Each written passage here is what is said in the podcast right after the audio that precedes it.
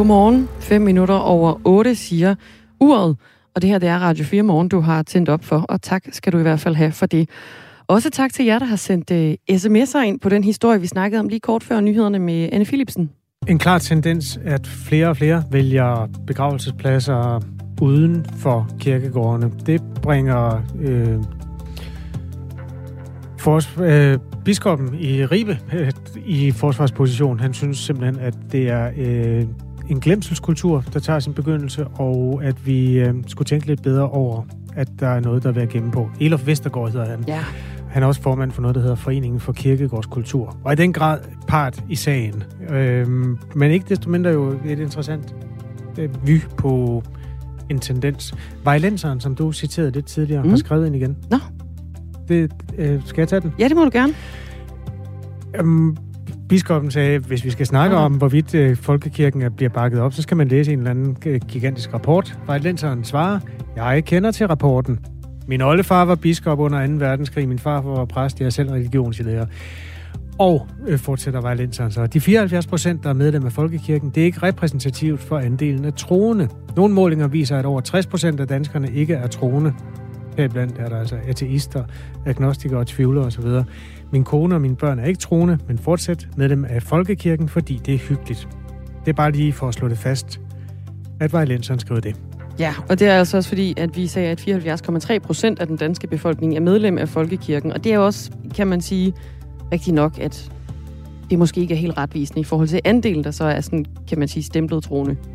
Det store spørgsmål er så, om man går, altså dødens glemsel, om den bliver afskaffet, bare fordi man bliver lagt på en kirkegård. Det er ikke sikkert. Kenneth, han skriver, vi har nedlagt min fars gravsted efter 10 år grundet pris og manglende besøg.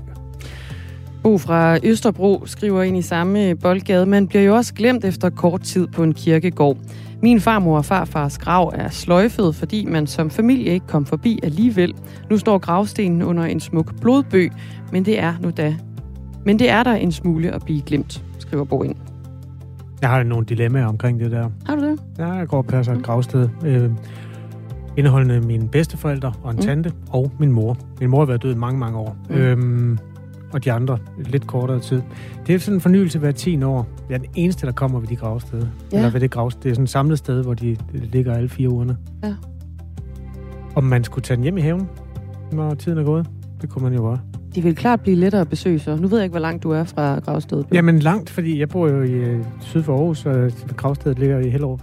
Åh oh, ja, okay. Det og så bor der jo en, en ved siden af. Der er sådan en naboting, uh, hegnspæl. Dem, der bor ved siden af, de har plantet verdens største lavendel, der bare det vokser ind over. At det er meget småt skåren, der interesserer sig for den slags på en kirkegård. Men ja, det, jeg ved sgu ikke, hvor jeg vil hen med det. Det var ja. bare en tanke. En tanke, ja. Vi snakker jo om det her med at blive øh, begravet på øh, skovbegravelsespladser. Det er altså i, øh, i stigning. I dag der har omkring 1.500 personer allerede reserveret plads på en af de her skovbegravelsespladser, som der i alt er 10 af i, øh, i Danmark på nuværende tidspunkt. Og de fleste, de er altså, kan man sige, meldt sig ind i øh, klubben, var jeg at sige, øh, i løbet af det seneste halve til, øh, til hele år, hvor, hvor flere nye af de her skovgravpladser, de også er, øh, er åbnet op. Omkring 220 personer, de er allerede blevet urnenedsat i nogle af de her skove. Vi havde en sms fra Bo fra Østerbro lige før. Han har også skrevet en anden sms. Jeg mener helt klart, det vil være smukt at blive begravet i en skov, så det bør og skal der være mulighed for i et liberalt samfund. Selv vil jeg gerne begraves i havet, hvis muligt. Det er muligt, det kan jeg sige allerede nu. Klokken den er 9 minutter over 8. Du hører Radio 4 morgen med Dagmar Eben Østergaard og Kasper Harbo. Godmorgen. Godmorgen.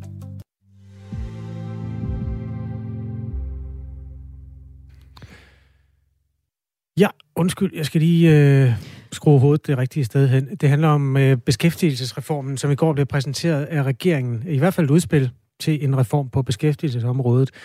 Og et af punkterne lægger op til, at kravene til indvandrere, der har behov for integration, bliver strammet, hvis de er på offentlig forsørgelse.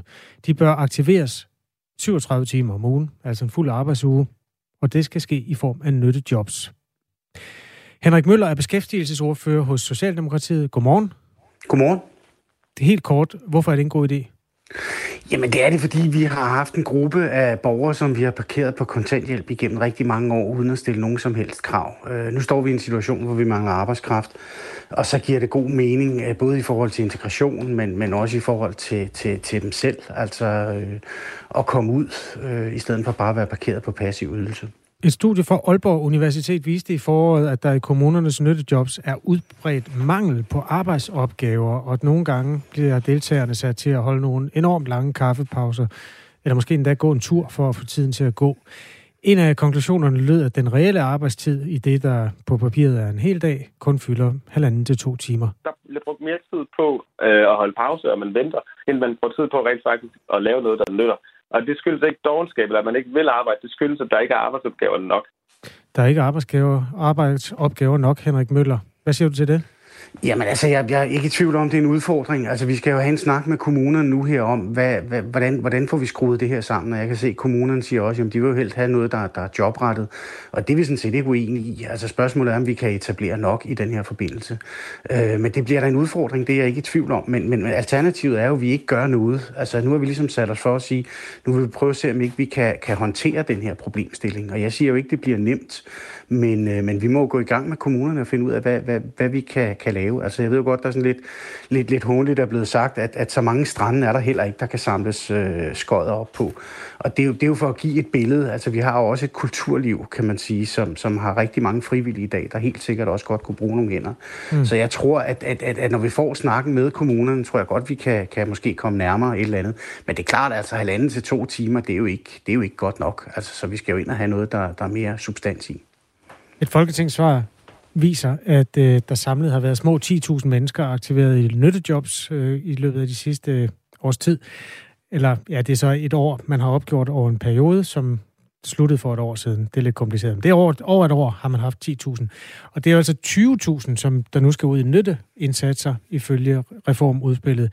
Kommunernes landsforenings formand, borgmesteren i Aarhus, Socialdemokraten Jakob Bundsgaard, har sagt til Ritzau, hvis kommunerne får en ny opgave med at skaffe nytteindsatser til omkring 20.000 kontanthjælpsmodtagere, så skal der enten følge penge med, eller klare anvisninger til, hvad jobcentrene så ikke skal lave i stedet. Vi kan ikke løse den her opgave ved at fodre hunden med dens egen hale, siger Jakob Bundsgaard. Forstår du billedet? Ja, det forstår jeg udmærket. Det forstår jeg udmærket. Og jeg synes også, altså, at, at, at nu, må vi jo, nu må vi jo komme i gang. Altså, øh, og det er jo et spørgsmål om, at vi skal forhandle med KL, og der kan jeg høre, at KL har i hvert fald nogle, nogle, nogle, nogle krav, som de lægger ind, når vi skal have den her snak, og det må vi jo, det må vi jo tage med. Altså, øh, jeg anerkender, at det her er ikke nogen nem opgave. Det er jo en opgave, der er forsømt igennem rigtig mange år. Men for os er det simpelthen vigtigt, det der med, at nu får vi altså får vi lavet en ændring i forhold til det her. Ikke bare acceptere, at folk går på kontanthjælp vi har talt... længere tid.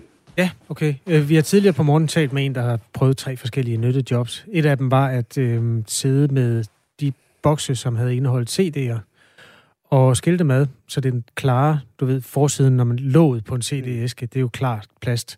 Det kom i en æske, og den der, som så var en, en sort indlægs, eller den var farvet indlægs, en som selve CD-skiven, den blev sat fast på, den skulle trækkes ud, og så skulle den lægges i en anden boks, og så var der et, øh, noget papir også, et cover til den der CD-skive. Det skulle et tredje sted hen, og selve skiven skulle et fjerde sted hen. Det, det er den type opgaver, som man kan øh, komme til, eller altså hidtil har kunnet komme til at løse, i hvert fald. Og øh, det er jo samfundsnyttigt, kan man sige. Spørgsmålet er jo så samtidig, om det er fair, at folk skal ud og, og, og lave det for kontanthjælp. Nu, nu laver jeg lige en udregning, Henrik Møller. Øh, kontanthjælpssatsen for personer under 30 år uden børn, den er på 11.698 kroner om måneden. Hvis man dividerer det med en arbejdsmåned på 160 timer, så får man en timeløn på 73 kroner. Er det, er det fair for at, at lave regulært arbejde? Ja, altså nu, nu, nu var du selv lidt inde på, om det var regulært arbejde. Altså vi, vi håber jo, hvis vi kan få dem her ud i, kan man sige, ordinær beskæftigelse, så ser regnstykket jo noget bedre ud. Men, men, men det er jo klart, altså det der jo ligger i det, det er det der med at få, få ændret til, at, at, at der bliver stillet nogle krav i forhold til den kontanthjælp, der er. Og det kan da også godt være, det er en af de diskussioner, der skal være øh, omkring, øh, omkring om, omkring honoreringen, men noget af det kunne også være, altså vi, vi snakker jo meget, at det er indvandrerkvinder, der er gået hjemme igennem mange år, øh, at der også vil være noget, noget, noget, noget dansk øh, kursus ind over, altså i forhold til det, noget uddannelse. Det håber vi jo på, at vi kan koble på også. Maj Villassen er beskæftigelsesordfører, nej undskyld, hun er politisk ordfører, naturligvis hos Enhedslisten, og hun siger, det er en lav timeløn, øhm, og siger, regeringens såkaldte aktiveringspligt tangerer statsstøttet social dumping, og det kommer vi til at bekæmpe med næb og klør. Det er et vanvittigt ringe forslag, og jeg mener, man bør gå en helt anden vej og hjælpe folk i reelle jobs til overenskomstmæssig løn i stedet for, siger hun til Ritzau. Det er altså jeres eget politiske bagland, der siger sådan der. Ja. Hvilket indtryk gør det? Men, men, men det giver da indtryk. Altså, men jeg, jeg er jo sådan set enig. Jeg så jo helst, at de fik et, et, et reelt job. Ikke? Altså, her har vi bare en gruppe, som har været forsømt igennem mange år, hvor jeg bare tror, at der er noget andet, der skal til, før vi kan sende dem direkte ud i, i et ordinært job. Hvis det kan lade sig gøre, så skal vi selvfølgelig gøre det. Det er jeg helt enig i. FOA, som organiserer for eksempel rengøringsassistenter, er, også, øh, der er der også bekymring for, at indsatsen kommer til at gå ud over dem, der egentlig gerne vil arbejde mere. Vi har en øh, massiv andel af deltidsansatte, som vi jo rigtig gerne øh, vil have, øh, kan få en øh, fuld, fuldtidsansættelse. Et arbejde, som vi jo blandt andet har sammen med, med KL om at få flere i fuldtidsansættelse. Men det kan vi jo ikke, hvis man bare indsupplerer på, øh, på nytteindsatsen ved at sætte flere ind der. Så går man jo netop ind og tager, tager overenskomstdækket arbejdsmarked, men man forhindrer sig samtidig også, at vi kan løse hele deltidsproblematikken til, at øh, folk kan overgå til fuldtid.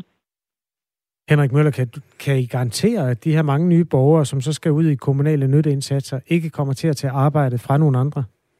Altså, det er i hvert fald ikke det, der er hensigten fra vores side i, øh, i den her forbindelse. Altså, det er sådan set, at kan man sige, komme lidt ud af, af, af kontanthjælpsfælden, som mange af de her kvinder er kommet i, og så få gjort den parate til rent faktisk at kunne komme ud og få nogle ordinære jobs omkring det her. Det er jo ikke et forsøg på at skulle erstatte noget, der i forvejen er, men det supplerer noget af det, der er i forvejen. Altså nogle forhåbentlig ekstra hænder, øh, som, som, som kan hjælpe til. Altså, alternativet er jo, at vi ikke gør noget. Altså, nu får vi meget kritik for, os, for, for, for gerne at ville noget omkring det her.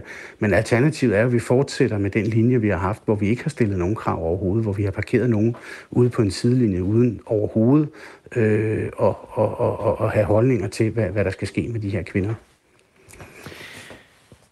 Vi har et klip mere, du skal høre, og det er... Øhm, vi har tidligere på morgen talt med René Olling Jensen, han er fra Kolding. Det var ham, jeg refererede til, som har været i nyttejob tre gange, blandt andet med at skille øh, CD-covers fra hinanden. Han har mødt mange med anden øh, etnisk herkomst end dansk, også på fabrikker og i parker. Og han tror i hvert fald ikke på tanken om, at øh, personer med svage dansk kundskaber bliver bedre til dansk, og dermed bedre rustet til at få et rigtigt job ved at have et nyttejob. Vi får lidt input fra ham her at, at stå ved en stor maskine, øh, som presser flamingo, og hvor der er meget larm, øh, eller være gratis øh, flyttemand, hvor du slipper kommoder op ad trapper. Det, det er ikke der, du kan lære en person dansk. Hvor er det, du tænker, at man gør noget for integrationen ved, at de mennesker skal øh, lave den slags opgaver? For, for nogle her er det jo, er det jo også noget, nogle, nogle, nogle, nogle, nogle, altså noget undervisning i sproget, som er der. Altså, så er det jo hele diskussionen af at sige, men lærer man dansk på arbejdspladsen, eller lærer man det teoretisk? Altså et eller andet sted, så er det vel en kombination af, af, af begge dele. Altså, så, så, så målet er jo at, i hvert fald at få nogle bedre danskkundskaber, men jeg er jo med på, at, at, at, at arbejdet i sig selv giver ikke bedre. Altså, der skal nok også noget undervisning til. Så det mener jeg også bliver en del af det. Inden vi runder af, Henrik Møller, så tager jeg lige og citerer lidt for udspillet.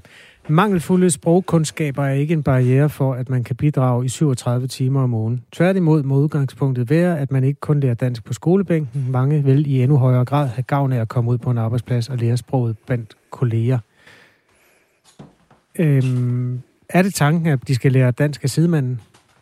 Jamen, altså det, som jeg siger, for mig at se, er det, en, er det en kombination. Altså, at det ikke kun er sprogundervisning, eller det ikke kun er på virksomheden alene, men at det bliver en kombination af begge dele. Tak fordi du var med. Selv tak. Henrik Møller er beskæftigelsesordfører hos Socialdemokratiet. Klokken den er blevet 19 minutter over 8. Der er kommet et par sms'er også på den her historie. Det er der en, der skriver, det er urimeligt at forlange 37 timers aktivering. Alene transporten bliver dyrt, og jeg synes, det er misbrug af i forvejen hårdt pressede personer. Jeg har været på kontanthjælp, selvom jeg burde være på førtidspension, er der en, der skriver ind. Susanne Østergaard, hun skriver også ind, arbejdsgivere generelt, der søger folk til job, der ikke kræver uddannelse, ansætter ikke uddannet med begrundelsen, at de er for højt kvalificerede. Det er fordi, de ved, at de nyuddannede søger et andet job, der svarer til deres interesse og uddannelse fra dag 1, og de gider ikke investere i oplæring. Så gå nu efter arbejdsgiverne i stedet for at få deres forklaring. Altså, hvorfor er det, de ikke ansætter alle de her mennesker? Det kan vi godt.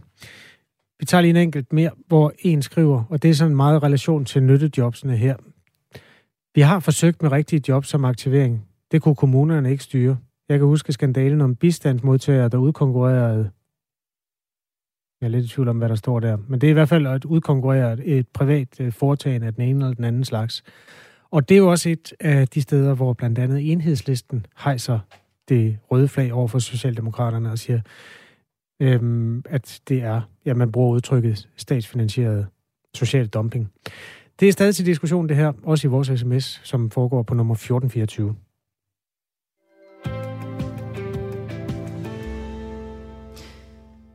Jeg tror, vi lige skal snakke kort om øhm, Moderaterne. Fordi der er altså fart på hos øh, Lars Lykke Rasmussens parti. Åh oh, ja, Moderaterne, ja. det er det, de hedder. Ja, Eller er det ikke en tænketank, eller er det et parti nu? Jamen, det er jo sådan set et parti, fordi de er jo i gang med at indsamle vælgererklæringer. Åh oh, ja, så, ja. Så, så øh, de har simpelthen de seneste dage næsten fordoblet deres antal af, af vælgererklæringer. Og det betyder, at Moderaterne Lars Løkke Rasmussens parti nu har fået over to tredjedele af de vælgererklæringer, der skal til for at blive øh, opstillingsberettiget ved, øh, ved det næste folketingsvalg, som vi stadigvæk øh, venter i spænding på, hvornår det kommer til at ske. Men er der været i hvert fald mindst halvandet år til, eller maks halvandet år til, eller sådan noget, ikke? Øh, jo, det er omkring. Noget af den, du. Partiet havde øh, ifølge sig selv 7.400 vælgererklæringer søndag ved midnat. Et døgn senere, der havde de næsten 9.000 vælgererklæringer, og i aftes omkring klokken halv otte, der havde de rundet 14.000. Ud af de her 20.182 vælgererklæringer, der altså øh, giver partiet en plads på, øh, på stemmesedlen. Noget af det mest interessante er jo også, hvor mange af de mennesker, der pt. er løsgængere, som skal samles op af et eller andet andet parti. Altså, ja. den bænk med løsgængerne tæller i øjeblikket Øh, en konservativ, hvis navn jeg har glemt, øh, så er der Inger Støjberg, tidligere Venstre, altså Lars Løkke, som mm. jo dog er moderaterne nu. Nasser Carter er også ja. op for grabs i det omfang, man skulle øh, være klar til det. Og jamen, er der ikke en mere? Elbæk, Uffe Elbæk, eller hedder de noget? Uffe Elbæk? Jamen, jeg synes, det er alle dem, der forlod... Øh, jamen, de hedder jo Fri Grønne Og de hedder Fri Grønne. Ja. Jamen, så hvis man er Fri Grøn, så kan man vel også lige... ja, og de har... Amitsbøl Bille. Amitsbøl Bille, ja. Eller han stopper. Er han ude? Ja. ja, forvirringen er total. Om ikke andet, så er der 139 partier lige nu, kan vi lige samle op på, som indsamler vælgererklæringer. Øh, hvis man kigger ind på, på Indrigsministeriets opgørelse, så der er jo rigeligt med partier. De her løsgængere jo så, om ikke andet, kan gå ind og booste med deres øh, flotte navne, som de fleste efterhånden kender. Der er nogle af dem, som øh, måske ikke er i sådan den mest seriøse boldgade. Vi har Fisker Lusing, et parti, der hedder det. Havenisse-partiet. De har et sted mellem en og to vælgererklæringer hver. Okay. Og så er der også, de, de siger ikke så meget om, hvad det er, de egentlig gerne vil, de her partier, de her navne. Og så er der også øh, synlige blanke stemmer, som har 38 vælgerklæringer. Og skat er tyveri. De er sådan lidt mere øh, benhårde på, hvad det er, de... Øh, skat er tyveri? Skat er tyveri, ja. Det lyder som om, vi er i den blå afdeling. Man kan altså gå ind øh, på øh, vælgererklæring.dk og øh, give sit besøg med, hvem af de her 139 partier, man synes skal være opstillingsberettiget til, til Folketinget.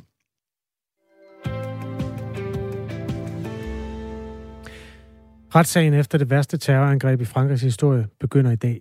Det er snart seks år siden, at 130 mennesker blev dræbt, og flere hundrede blev lemlæstet i forbindelse med et angreb, der blandt andet ramte spillestedet Bataclan, øh, fodboldstadion Stade de France og en lang række bar og restauranter i det centrale Paris. Retssagen vil få stor opmærksomhed, siger Dyveke Vestergaard Johansen, som er journalist i Frankrig. Der er jo knap 1800 ofre, altså overlevende for angrebene tilbage i 2015 og det, man vil se i de kommende, eller den kommende tid, det er, der er bygget et helt nyt retslokale til afvikling af den her retssag i det tidligere justitsballet inde i centrum af Paris på Ile de la Cité. Og der er afsat ni måneder, der er meget lang tid for en retssag i, i Frankrig, og der vil simpelthen være dage, hvor man forventer, at 2.000 mennesker vil overvære denne her retssag, og der er et kæmpe sikkerhedsoverbud. Carsten Ingemann, godmorgen. Godmorgen. Godmorgen fotograf, som øh, altså var i Paris den 13. november 2015. Det var du i forbindelse med en udstilling af nogle af dine værker, og du gik så rundt den her aften og lidt efter et sted at spise i, øh, i Paris. Hvad var, det, du, øh, hvad var det, du oplevede på gaderne der? Ja, altså det, vi var en lille flok på seks personer, øh, og vi havde egentlig øh, prøvet at få et øh, bord på en øh, restaurant, der hedder Chateaubriand, sådan en, en, øh, en, en Michelin-restaurant, der er til at betale, men der var et halvt års ventetid. Og så på vej op til den restaurant, vi så har fået anbefalet, det er den, der hedder Le Petit, øh, hvad hedder det, Le Petit, øh, øh, hvad fanden er den hedder? Altså en af de der restauranter, ikke? Le mm. Petit Cambodja. Og så er vi på vej derop, fordi øh, der skulle vi så op og spise. Men på vej hen, for at skulle op og spise, så øh, er der en af gutterne, der lige smutter ind på øh, øh, Chateaubriand, fordi vi passerer den på vej op til Le Petit Cambodja, og spørger om de... Det kunne godt være, at de havde et bord alligevel. Og det havde så en aflysning, så vi kunne godt få et bord der. Så vi gik op på naborestauranten for at komme tilbage øh, en, et kvarter 20 minutter senere, fordi så var bordet klar. Mm. Så det, at der var en, der lige sprang ind og spurgte, om der var et bord alligevel, gjorde, at vi ikke kom op på den restaurant, der hed Le Petit Cambodge, hvor der var 11 mennesker, der øh, lidt senere, en halv time senere, blev skudt. Så det er og skær held, I ender på en, en, en anden restaurant. Når I så sidder her og, og forestiller jer mig får en, en, en, en god middag, og I så hører om det her, hvordan hører I om, hvad det er, der foregår i Paris på det tidspunkt? Altså, det hører vi, fordi øh, øh, smartphones, de er ret smarte. Mm. Så der blev øh, øh, Facebook, de udsendte en eller anden advarsel øh, for hele det område. Og det vil sige, at alle andre kunne også se, at vi var i det område. Så pludselig så begyndte der at tjekke alle mulige sms'er ind øh, fra forældre og venner og bekendte, at vi skulle være forsigtige og alt muligt andet. Og vi kunne se øh, relativt, altså lige da det skete, der ændrede billedet sig uden for restaurantens store vinduer så totalt, fordi pludselig var det fyldt med politibiler og udrykninger og folk, der løb. Og øh, vi kunne ikke komme ud af, af, hvad hedder det, ud af restauranten, fordi øh, der var øh, øh, sat politi, politiafspærringer op. Og derfor så var vi øh, ligesom lukket inde der, og det var sådan set også fint nok. Øh, øh, sagen var bare, at vi skulle helst ikke gå i panik. Og det var der sådan, der var optræk til sådan urolighed. Ikke, at folk var simpelthen bare urolige. Så øh, gik jeg ud og tjekkede ud i køkkenet, fordi jeg ville lige se, om der var en nødgang. Det var der. Og så bad jeg dem øh, diskret om at trække gardinerne for de der store vinduer, fordi øh, min erfaring som gammel krigsfotograf, det gjorde, at øh, når der er en eksplosion, glasgård, de flyver, og hvis der er mm. gardiner, så vil de tage nogle af dem. Og så øh, prøvede vi ellers bare at sidde der og øh, have en helt almindelig aften, og det var altså ikke nemt, mm. fordi det bimlede og bamlede i telefonerne. Hvad, øh, når du sidder her øh, efterhånden en, en ret god håndfuld år senere, hvad er det for en, en følelse, det vækker i dig at, at tænke tilbage på? Nej, men det er sådan noget, der gør en, det gør en vred, ikke? det gør en vred, at man, øh, at man øh, alligevel er en del af et samfund, som, som kan producere sådan nogle elementer, som har sådan en helt anden dagsorden, hvor det handler om, om noget, der er for mig fuldstændig ubegribeligt. Mm. Øh, ja. Der starter jo en, en retssag nu, Carsten Ingemann, altså fotograf, som øh, du var i Paris den aften i 2015, hvor, hvor en række terrorangreb fandt sted, blandt andet på, på restauranter og, og på et spillested, altså det her Bataclan. Nu starter den her retssag, hvor 20 personer de er anklaget, og, og 14 af dem er til stede i retten. Øh, hvad tænker du, det skal, det skal bibringe nu, som, som kan man sige, kan det blive en afslutning og en afrunding på den her historie?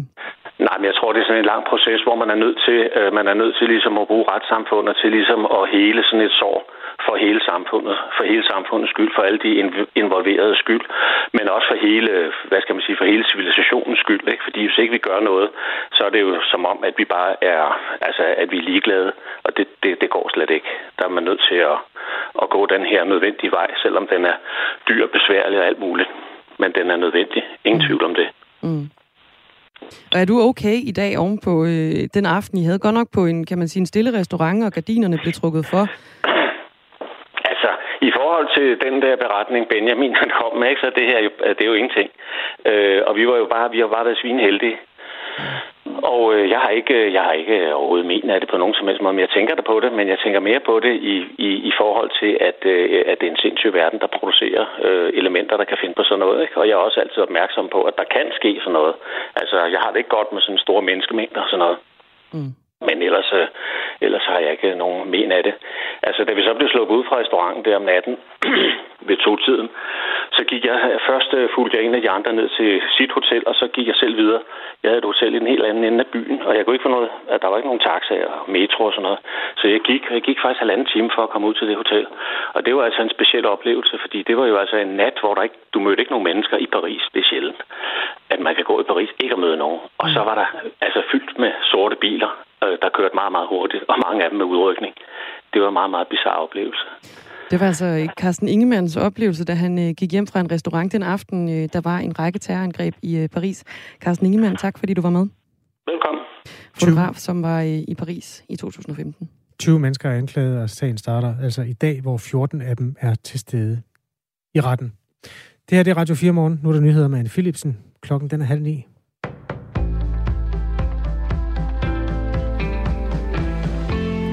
Ved slutningen af året vil der blive produceret nok coronavacciner til at dække hele verdens befolkning. Sådan lyder det nu fra den internationale sammenslutning af farmaceutiske producenter og foreninger, som er en brancheorganisation, der repræsenterer de farmaceutiske virksomheder over hele verden. I øjeblikket der er der stor forskel på vaccinationsraten i de rige og fattige lande. I rige lande har op mod 70 procent af den voksne befolkning modtaget to af deres vaccinestik, men det gælder kun for 6 procent i for eksempel Afrika. Men det begynder altså at se lysere ud nu. Inden udgangen af i år, der forventer man, at den globale produktion af vaccinedoser når 12 milliarder og det betyder, at selvom de rige lande ønsker at vaccinere alle borgere over 12 år, så vil der stadig være mindst 1,2 milliarder doser til rådighed til omfordeling til de fattige lande, oplyser brancheorganisationen. I dag begynder retssagen efter terrorangrebene i Paris mod blandt andet spillestedet Bataclan i november 2015. 20 mænd er anklaget for at have spillet en rolle i angrebene i den franske hovedstad, hvor bevæbnede mænd med selvmordsveste angreb seks bar og restauranter ud over spillestedet og også angreb det nationale fodboldstadion. Og det er en sag, som vil blive fuldt tæt, fortæller journalist i Frankrig, Dyvike Vestergaard Johansen. Det er retssagen efter det værste terrorangreb i Frankrigs historie. Der er et, et, et kæmpe traume for Frankrig og, og særligt Paris.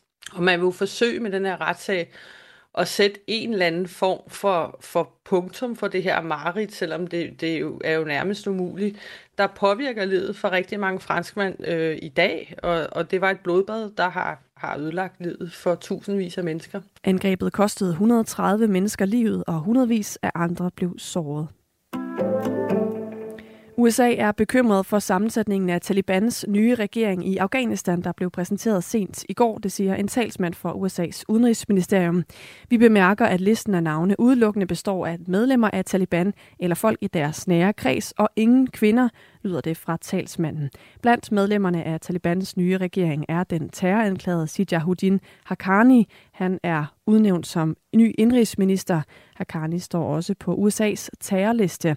Forsvarsminister i Talibans nye regering er Mohammed Yaqub. Han er søn af den tidligere Taliban-leder Mullah Omar, der blev et af USA's vigtigste mål, da de trængte ind i Afghanistan i 2001. Talsmanden for USA's udenrigsministerium siger, at USA vil bedømme Taliban på dets handlinger og ikke på deres ord. USA vil blandt andet holde øje med, om Taliban lever op til sit løfte om at lade afghanere forlade landet, hvis de ønsker det. Og så vil man også holde øje med Talibans løfte om at lade amerikanske statsborgere i Afghanistan forlade landet i sikkerhed. Og så skal vi her hjem til sidst, hvor der efter han næsten halvandet år med uafbrudt fremgang nu er fald i priserne på sommerhuse. Priserne faldt i, på landsplan i gennemsnit med 0,3 procent fra juli til august, det viser tal fra boligsiden, som Nykredit har korrigeret for sæsonudsving. Og ifølge Nykredits boligøkonom Mira Lee Nielsen, så er det naturligt, at priserne på sommerhusene tager et lille dyk nu. Altså, da vi ramte foråret, der kunne vi jo se, at antallet af bolighandlere tog et markant dyk, og det dykker sådan set fortsat her, også hen over sommeren. Og det begynder gradvist at sætte sig i prisudviklingen. Og samtidig så er der altså også det her med, at priserne efter et år med kraftige stigninger er kommet op på et niveau, hvor der simpelthen er færre købere. Og derfor er det også på mange måder forventeligt, at vi vil se øh, den her gradvise afdæmning også i prisudviklingen. Et kig på vejret her til sidst. Der er øh, skyet, men også ganske tørt i løbet af i dag. Og øh, når vi nærmer os øh, lidt sådan formiddagstimerne lidt mere, så kommer vi også til at få øh, nogen sol. Og temperaturer, der lander mellem 19 og øh, 23 grader lokalt. I Jylland kan man faktisk få op til 25 grader varme i dag, melder DMI. Det var nyhederne halv ni, og her til morgen på Radio 4, der er nyhederne med Anne Philipsen.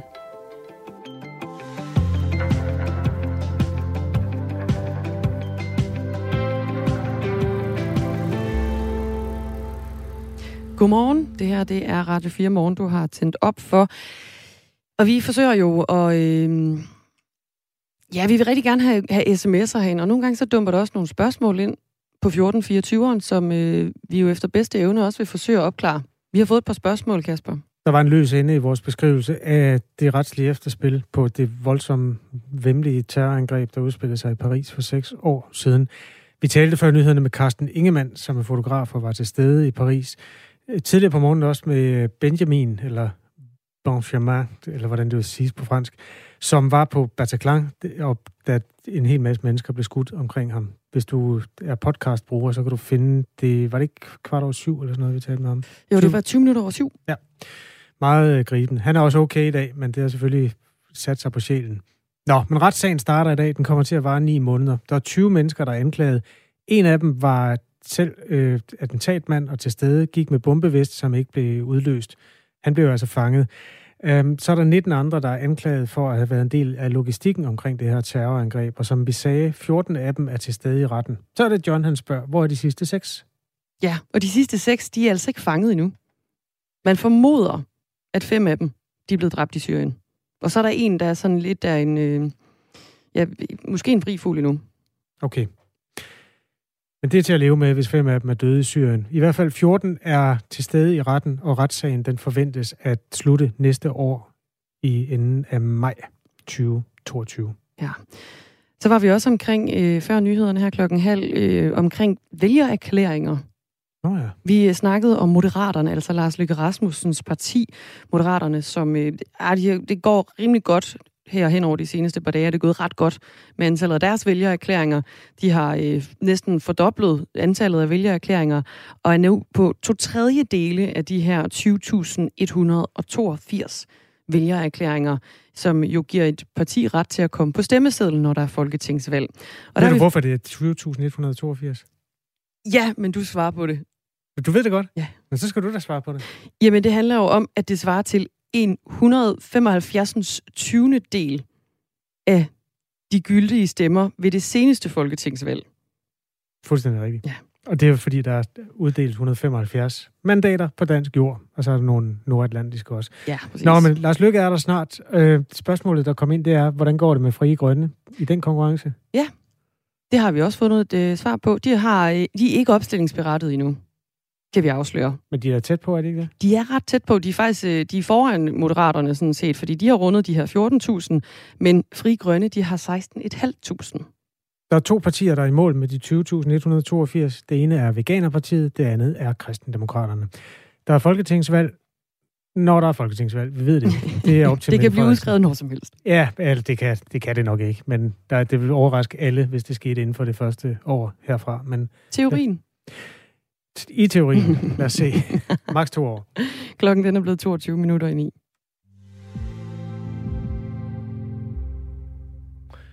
Sygeplejestrækken er jo blevet til sygeplejerske strækkerne. Der er kommet forskellige ulovlige arbejdsnedlæggelser og overenskomststridige småstrækker rundt omkring som knopskydning på det politiske indgreb, der stoppede den første store strække. En af dem udspiller sig ved Rigshospitalet i København, hvor man tre dage træk, sidste dag er i dag, har haft en times strække om dagen. En af de strækkende er Luca Pristed, som vi også tidligere på morgenen, nej, tidligere på ugen har, har hilst på. Goddag, Luca Pristed. Hej. Hvorfor klapper folk og jubler? Jamen, det gør vi, fordi at vi, er, vi har nogle stillagsarbejdere, der kører rundt og har romerlys og fest her, som støtter os op. Hvem er det, der taler nu? Det har jeg faktisk ikke styr på.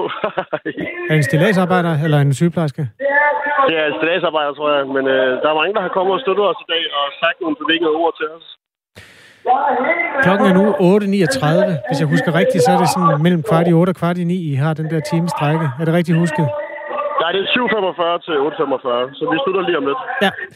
Øh, hvad har I fået ud af at bryde reglerne de her tre dage? Jamen, øh, vi har fået det ud af, at vi har fået en masse opmærksomhed omkring, at selvom regeringen har lavet det her øh, lovindgreb mod vores strække, at øh, vi har gjort opmærksom på, at der stadig er de her problemer, som vi har råbt op om.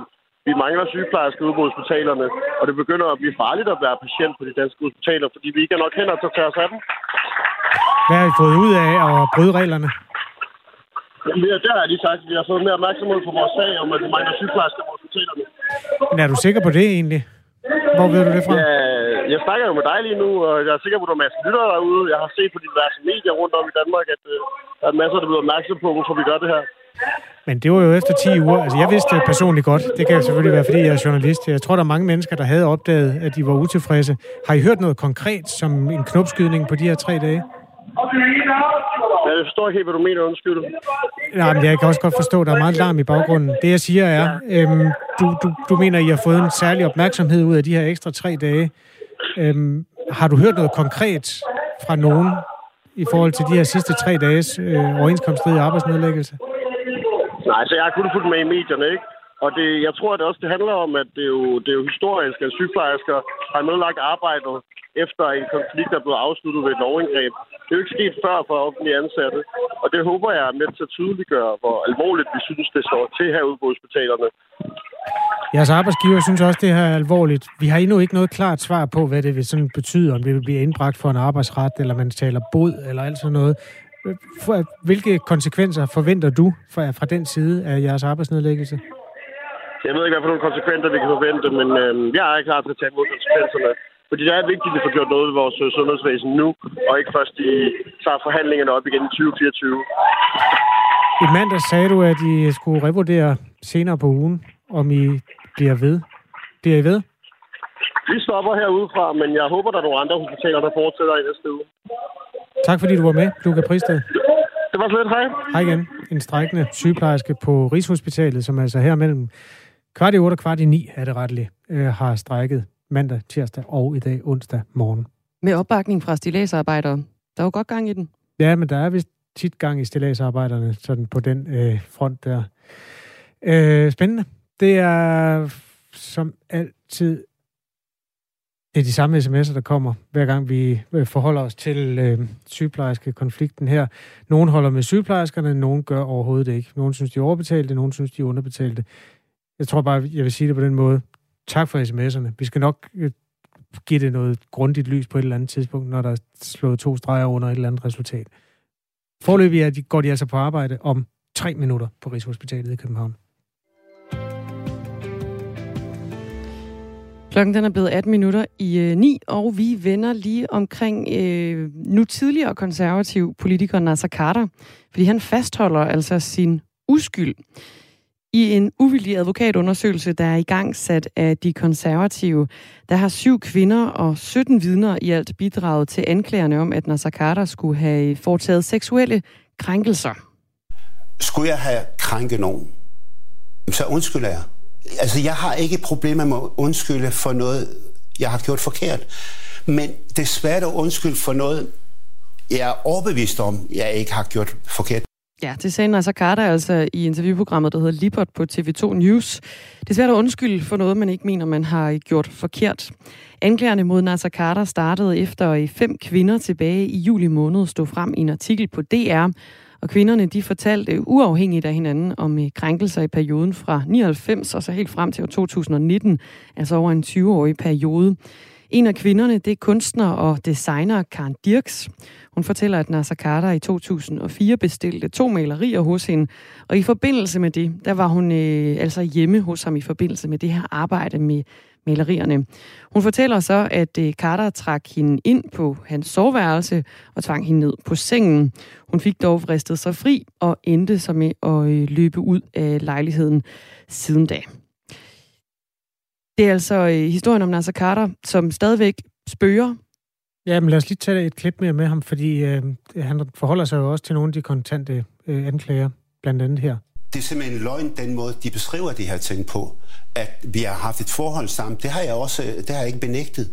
Men den måde, det bliver beskrevet på, jeg mener, at det er farvet, at der er gået mange år, og der er blevet øh, småt tyk på.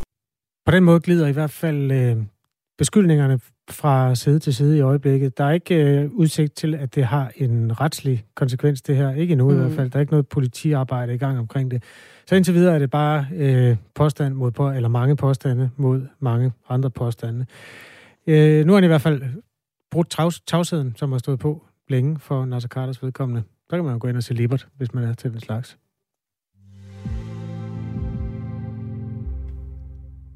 Færre dagpenge til nyuddannede, 37 timers arbejdsuge i form af aktivering til indvandrere, der har et behov for øh, mere integration, og som også er på kontanthjælp. Derudover så skal der også investeres 4,5 milliarder kroner om året i forskning, grøn omstilling og bedre uddannelse.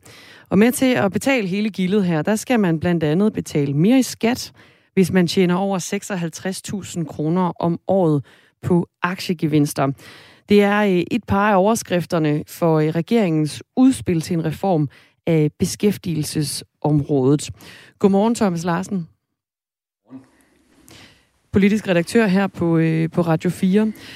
Sådan et udspil her, det skal jo øh, nu vurderes, og i sidste ende, så skal det også stemmes igennem, hvis der kan findes et, et flertal for det. Hvordan er udspillet blevet taget imod på Christiansborg?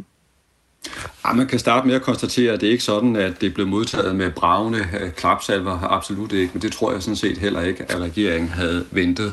Øh, det, der er kendetegnende ved det, det er, at de forskellige øh, partier, de har sådan nogle kritikpunkter, som er meget forskellige i virkeligheden. Hvis vi ser på venstrefløjen, og især enhedslisten, så er de ekstremt meget imod, at man tager penge fra nyuddannede for at tvinge dem i, i job. Og der står regeringen over for en, en stor konfrontation konfrontation med, med sine egne støttepartier. Hvis vi så ser på de borgerlige partier, så er de for eksempel voldsomt utilfredse med, at man vil øge beskatningen af aktiegevinster. Det mener de er helt forkert, og det vil skade dansk erhvervsliv. Og så endelig så har vi også hørt altså meget markante advarsler fra kommunerne, fordi det bliver i praksis kommunerne, der skal ud og prøve at finde mange af de her tusinder af nyttejob, der skal være en bro for ikke-vestlige indvandrere ind til arbejdsmarkedet. Og der er meldingen fra kommunerne, at det bliver ekstremt svært at både at finde de her job, men i virkeligheden også at få især kvinder med ikke-vestlig baggrund i job, i rigtige job. Så på den måde, så har der været altså, kritik øh, fra mange forskellige øh, vinkler, men det er også sådan, at mange af de forskellige parter, de godt kan se nogle ting, som de godt vil være med til at forhandle om, og som de gerne vil være med til at støtte. Mm. Nogle af de bemærkelsesværdige punkter i udspillet, det er jo også, som tidligere nævnt, både nu her og så også i løbet af morgenen, det er, at der bliver taget penge fra unge nyuddannede. Øh, også at der fremover så bør stilles endnu strengere krav til indvandrere, der på, øh, på offentlig forsørgelse. Thomas Larsen, hvor meget synes du, det her udspil, der blev fremlagt i går, det ligger i tråd med sådan, den socialdemokratiske linje, vi ellers kender? Jamen, det her er jo rent faktisk en tilståelsesag for Socialdemokratiet, og det erkendte øh, statsminister Mette Frederiksen øh, også øh, i går. Det er faktisk ikke ret lang tid siden, at Socialdemokratiet de var imod, at man skulle tage penge fra de unge for på den måde at, at få dem øh, presset ud i, i, i job. Så her er der tale om en, øh, en kovending, altså et meget, meget kraftigt øh, herresving. Øh, man kan også sige, som Mette Frederiksen gjorde, at øh, man har ret til at blive klogere, og når virkeligheden den ændrer sig, så ændrer øh, Socialdemokratiet så også. Det er jo selvfølgelig hendes øh, argument. Så prøver hun også at skrive de her øh, nye øh, kursving ind i en socialdemokratisk øh, fortælling, der handler om ret og pligt. Altså det vil sige, før man skal øh, kunne øh, nyde, så skal man også øh, yde. Og det er den forklaring, hun giver, når det især handler om at få de unge hurtigere ud på arbejdsmarkedet.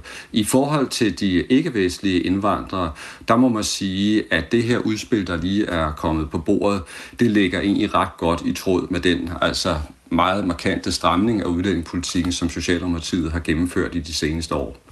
Så en enkelt kovending, og så øh, noget, som rent faktisk ligger i linje med den socialdemokratiske linje.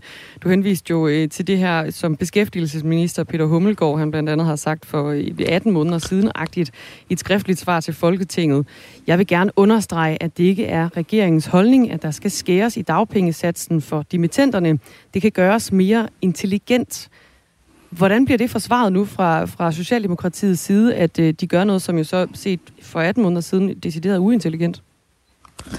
Det er jo helt oplagt, at sådan en bemærkning der, den får han jo lige i nakken i, i dag, og det har de jo også været, været klar over, og det er der, jeg kommer ind på, og der siger de simpelthen, at virkeligheden den har ændret sig. Deres hovedargument er, at nu går det simpelthen så forrygende for dansk økonomi. Øh, der er en så øh, enorm stor øh, mangel på arbejdskraft, så man bliver nødt til at gå nogle nye veje. Det er deres begrundelse.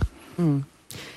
Kan man sige noget om, hvem Socialdemokratiet forsøger at øhm, sådan stryge mest med hårene øh, med det her udspil? Er det, er det støttepartierne, eller er det de, de blå partier? Ja, det er interessant, og det bliver også meget, meget spændende at se, hvordan de kommende politiske forhandlinger de vil udvikle sig. Umiddelbart, der vil jeg vurdere, at der er flere af forslagene, der, kan man sige, ligger bedst til blå øh, blok.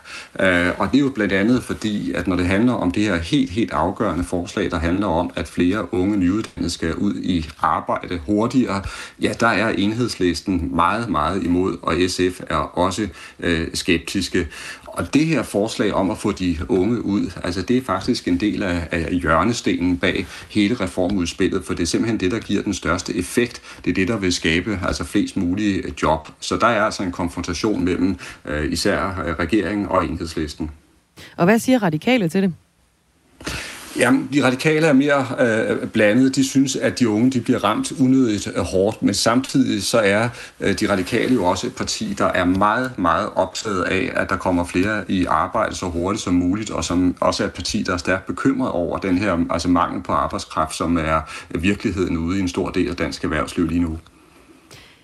Det her øh, udspil, det skal jo så øh, snakkes igennem, og der skal forhandles, og der skal ligges på nogle ting. Hvad for nogle dele af det udspil, som regeringen fremlagde i går, altså som de gjorde det i går, hvad for nogle dele af det kan de få sværest ved at få igennem? Det er et rigtig godt spørgsmål, du stiller der, og dybest set så er det selvfølgelig forhandlingerne, der kommer til at afgøre det her, men jeg tror måske også, man skal se det på en anden måde, fordi umiddelbart, der vil jeg tro, at regeringen godt kan komme igennem med rigtig, rigtig mange af de ting, der ligger i, øh, i, i udspillet, som det ligger nu. Men det, der bliver det afgørende, det er så, hvilken pris skal de så betale for det. Og der tror jeg også, at det i høj grad er nødvendigt at se på nogle af de ting, som ikke er med i, i, øh, i udspillet, og som de andre partier vil byde ind med. Og der tænker jeg for eksempel på, at der vil være altså en stribe af de blå partier, og også det radikale venstre, der vil sige, at noget af det mest effektive, man kan gøre nu for at hjælpe virksomhederne, det er at åbne op for kvalificeret udenlandsk arbejdskraft, og jeg er stensikker på, at det vil blive båret med ind til bordet. Og der vil også være for eksempel nogle af de blå partier, der vil rejse kravet om, at der skal gives altså målrettede skattelettelser.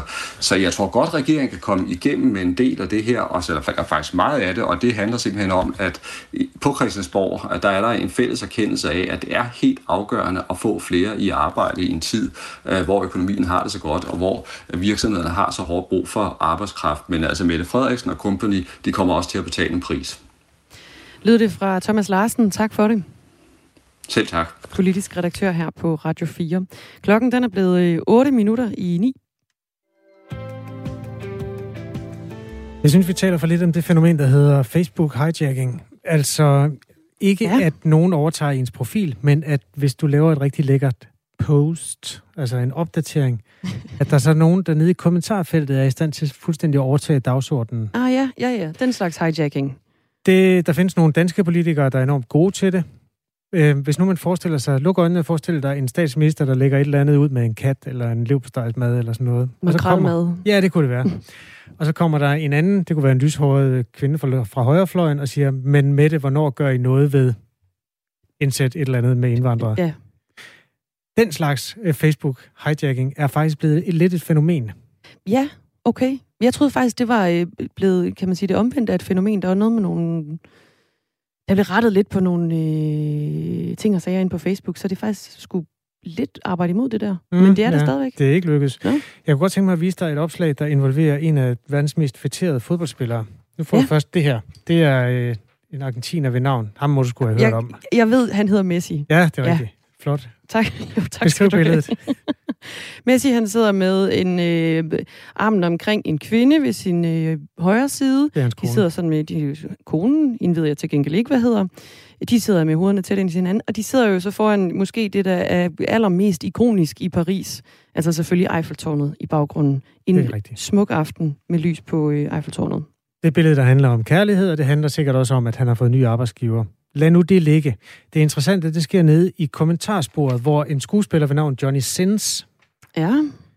Nu spørger jeg om lidt, om du ved, hvem han er, og så hvis du svarer, det ved jeg ikke, så siger jeg, det, måske har du set ham, og så det kan vi snakke om. Han er i hvert fald, han, er, han arbejder inden for det, man kan kalde voksenfilmindustrien. Ja, han har ligesom øh, lagt et billede op, jeg gætter på, med en selfie, hvor han står i bar overkrop, altså han kører den hjem i bar kasse, og så er der et mm. billede ved siden af med Messi, også i bar overkrop. Det er nemlig det. Og så gør han det, som er et meget kendt øh, somi-fænomen, at han lægger en lille ikon hos sig selv og et ikon ved Messi-billedet. Og så skal man så med det ja, ja. ikon tilkendegive, om man bedst kan lide billedet af Johnny Sins, denne pornoskuespiller fra USA, eller om man bedst kan lide Lionel Messi. Voksen skuespilleren eller fodboldspilleren? Ja, og han vinder den selv klart. folk, hvis folk skal se nogen med bare mave, så vil de helst se Johnny Sins. Er det sådan lidt ærgerligt, hvis, det, hvis, altså, hvis Messi han har lagt en øh, kærlighedserklæring op til sin kone? Ja, men det er ligesom det, der sker. Øh, Messi han har også lagt et træningsbillede op i går. Der er der en eller anden nobody, der har lagt et andet. Sådan, altså de face-raper med sådan et lille billede, hvor man så skal vælge, hvem er bedst, Hvem er Messi bedst? eller Ronaldo. Og det eneste, det bliver brugt til, det er jo bare at få noget opmærksomhed. Det er da sygt irriterende at gøre på andres Facebook-sider. Men det er jo så derfor, det hedder hijacking. Det er præcis. Ej. Øhm, jeg ved ikke, om man kan gøre noget ved det. Jeg ved heller ikke, om man skal. Jeg synes faktisk, den der med lige præcis, når man er pornoskuespiller, og så bryde ind på sådan et... sådan lidt Et på- romantisk billede. Ja, det er lidt, lidt klamt billede, ikke? Så synes jeg faktisk, det er meget sjovt gjort. Nå, det var bare det. Face raping for i dag. Klokken den er 8.55. Det er blevet mere populært at få sin urne sat ned i skoven, når man dør. I løbet af de seneste par år, der er 10 privatejede skovbegravelsespladser over hele landet åbnet, og interessen for at blive begravet netop her, altså på skovbegravelsespladserne, er i vækst, skriver Kristelig Dagblad i dag. Det er biskop i Ribe Stift og også formanden for Foreningen for Kirkegårdskultur, Elof Vestergaard, ikke begejstret for. Ham talte vi med tidligere på morgenen.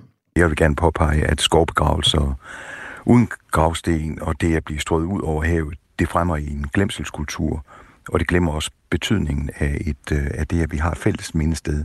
Og det er nogle af de kvaliteter, som de kirkegårde, vi har øh, rundt om i landet, øh, de har. Fordi der er det jo både, de er både grønne, men det er også et sted, hvor der kan være mindesten, og hvor der kan være en markering af det liv, der, der har været. Og det finder jeg betydningsfuldt. Det sagde Elof Vestergaard, altså der er øh, biskop i Ribe Stift. Jannik Arlefeldt Lavervig, han er stifter af Skovbegravelse, APS hedder det. Og det er sådan en fælles administration for øh, ni af de her i alt 10 privatejede skovbegravelsespladser. Og han har øh, svært ved at se, at de her nye skovbegravelser, de skulle udfordre fællesskabet. Naturen, det er også et af de fælles rum, vi har, siger han. Der kan vi mødes uafhængigt af tro og levevis for dem, som har meldt sig ud af folkekirken af skoven. Et endnu mere naturligt sted end kirkegården, siger han til Kristelig Dagblad. Men det er Elof Vestergaard altså ikke enig i. Man giver mindre mulighed for, at øh, du og jeg kan gå på en gå og, og se, den, øh, se spor af den tid, der har været. Øh, man gør mindet til noget meget privat for, øh, for, for, den, øh, for den enkelte, som ved, at øh, vedkommende, at afdøde ligger begravet på, øh, på kirkegården. Så er jeg også uenig med hans, øh, hans øh, altså talen om, at, øh, at de nye skovkirkegårde, de er grønne, og det kan være mere, øh, det kan være noget mere neutralt øh, for alle. Altså det, som er karakteriseret ved de danske kirkegårde, uanset om det er kirken, der driver dem, eller om det er kommunen. Det er jo sådan i Danmark, der er der en hel del af kirkegården, der bliver drevet af kirkerne, og så er der en del, der bliver drevet af kommunerne. Men uanset hvad, så er det et fælles rum, hvor vi kan ligge alle sammen. Og det er, det er man meget opmærksom på begge, begge steder. Det andet, det er så også, at, at kirkegårdene, de er grønne. Øh, det har det været gennem de sidste mange hundrede år, og øh, lige i øjeblikket, nu kommer jeg lige fra årsmøde i Kirkegårdsledernes øh, forening, og øh, de er meget optaget både af biodiversitet og grøn omstilling, og fra at have været øh, øh haver primært, så det bliver mere parkagtigt, og nu bliver de mere, for de mere skovagtige præg. Så det der med, at det grønne, det skulle være noget, der, der kunne stemple en eller anden form for neutralitet, det er vrøvl. Ja, i dag der har omkring 1.500 personer i reserveret plads på en af de her skovbegravelsespladser, og langt de fleste de har gjort det i løbet af det seneste halve til, til hele års tid, hvor flere nye pladser de er åbnet op, skriver Kristeligt Dagblad også. Og der er omkring 220 personer, der allerede er blevet urnenedsat i øh, en af skovene her. Ja, vores lytter Henrik Pohl, han stempler lige ind og skriver, at vedrørende kirkegård i Nørre Asmindrup er der opsat QR-koder ved nogle af gravstederne. Her kan man høre nulevende familiemedlemmer fortælle om de afdøde. Det giver kirkegården nyt og vedkommende liv med de livshistorier fra et levet liv. Ej, det var input. spændende input. Vil du have et gravsted en gang? Jeg På en tror, kirkegård? jeg tror det ikke. Nej. Nej. Og det vil jeg sgu gerne. Vil du gerne det? Ja. Ja. Det Hvorfor? Jamen, jeg ser det bare nogle gange for mig, så når jeg tænker, hvad er det egentlig, der... Man, hvad, hvad fik du egentlig nået, gamle jæs? Så tænker jeg, nå, men altså, en eller anden dag, så skal man læse. Så fantaserer jeg så om... Jeg, jeg vil godt have en rød granitsten, tror jeg. En rød granitsten, ja. Har du nogle, øh, nogle ord, der skal stå på den? Ja, jeg forestiller mig måske mit navn vil være en logisk start. Oplagt. ja, og så, skal der, så skriver jeg, så skal der stå et eller andet. Pøj, pøj med det, tror jeg, der skal stå. Ja. Øh, lige om lidt er der øh, ring til Radio 4 med Ida Sofie Sellerup. Øh, det handler om børneopdragelse. Der er også en, der spørger, får Thomas Larsen nogensinde sit eget program? Og det gør han. Ja, og jeg har fundet ud af, at det hedder Mandat, og det starter onsdag den 15. september. Ej, så fedt.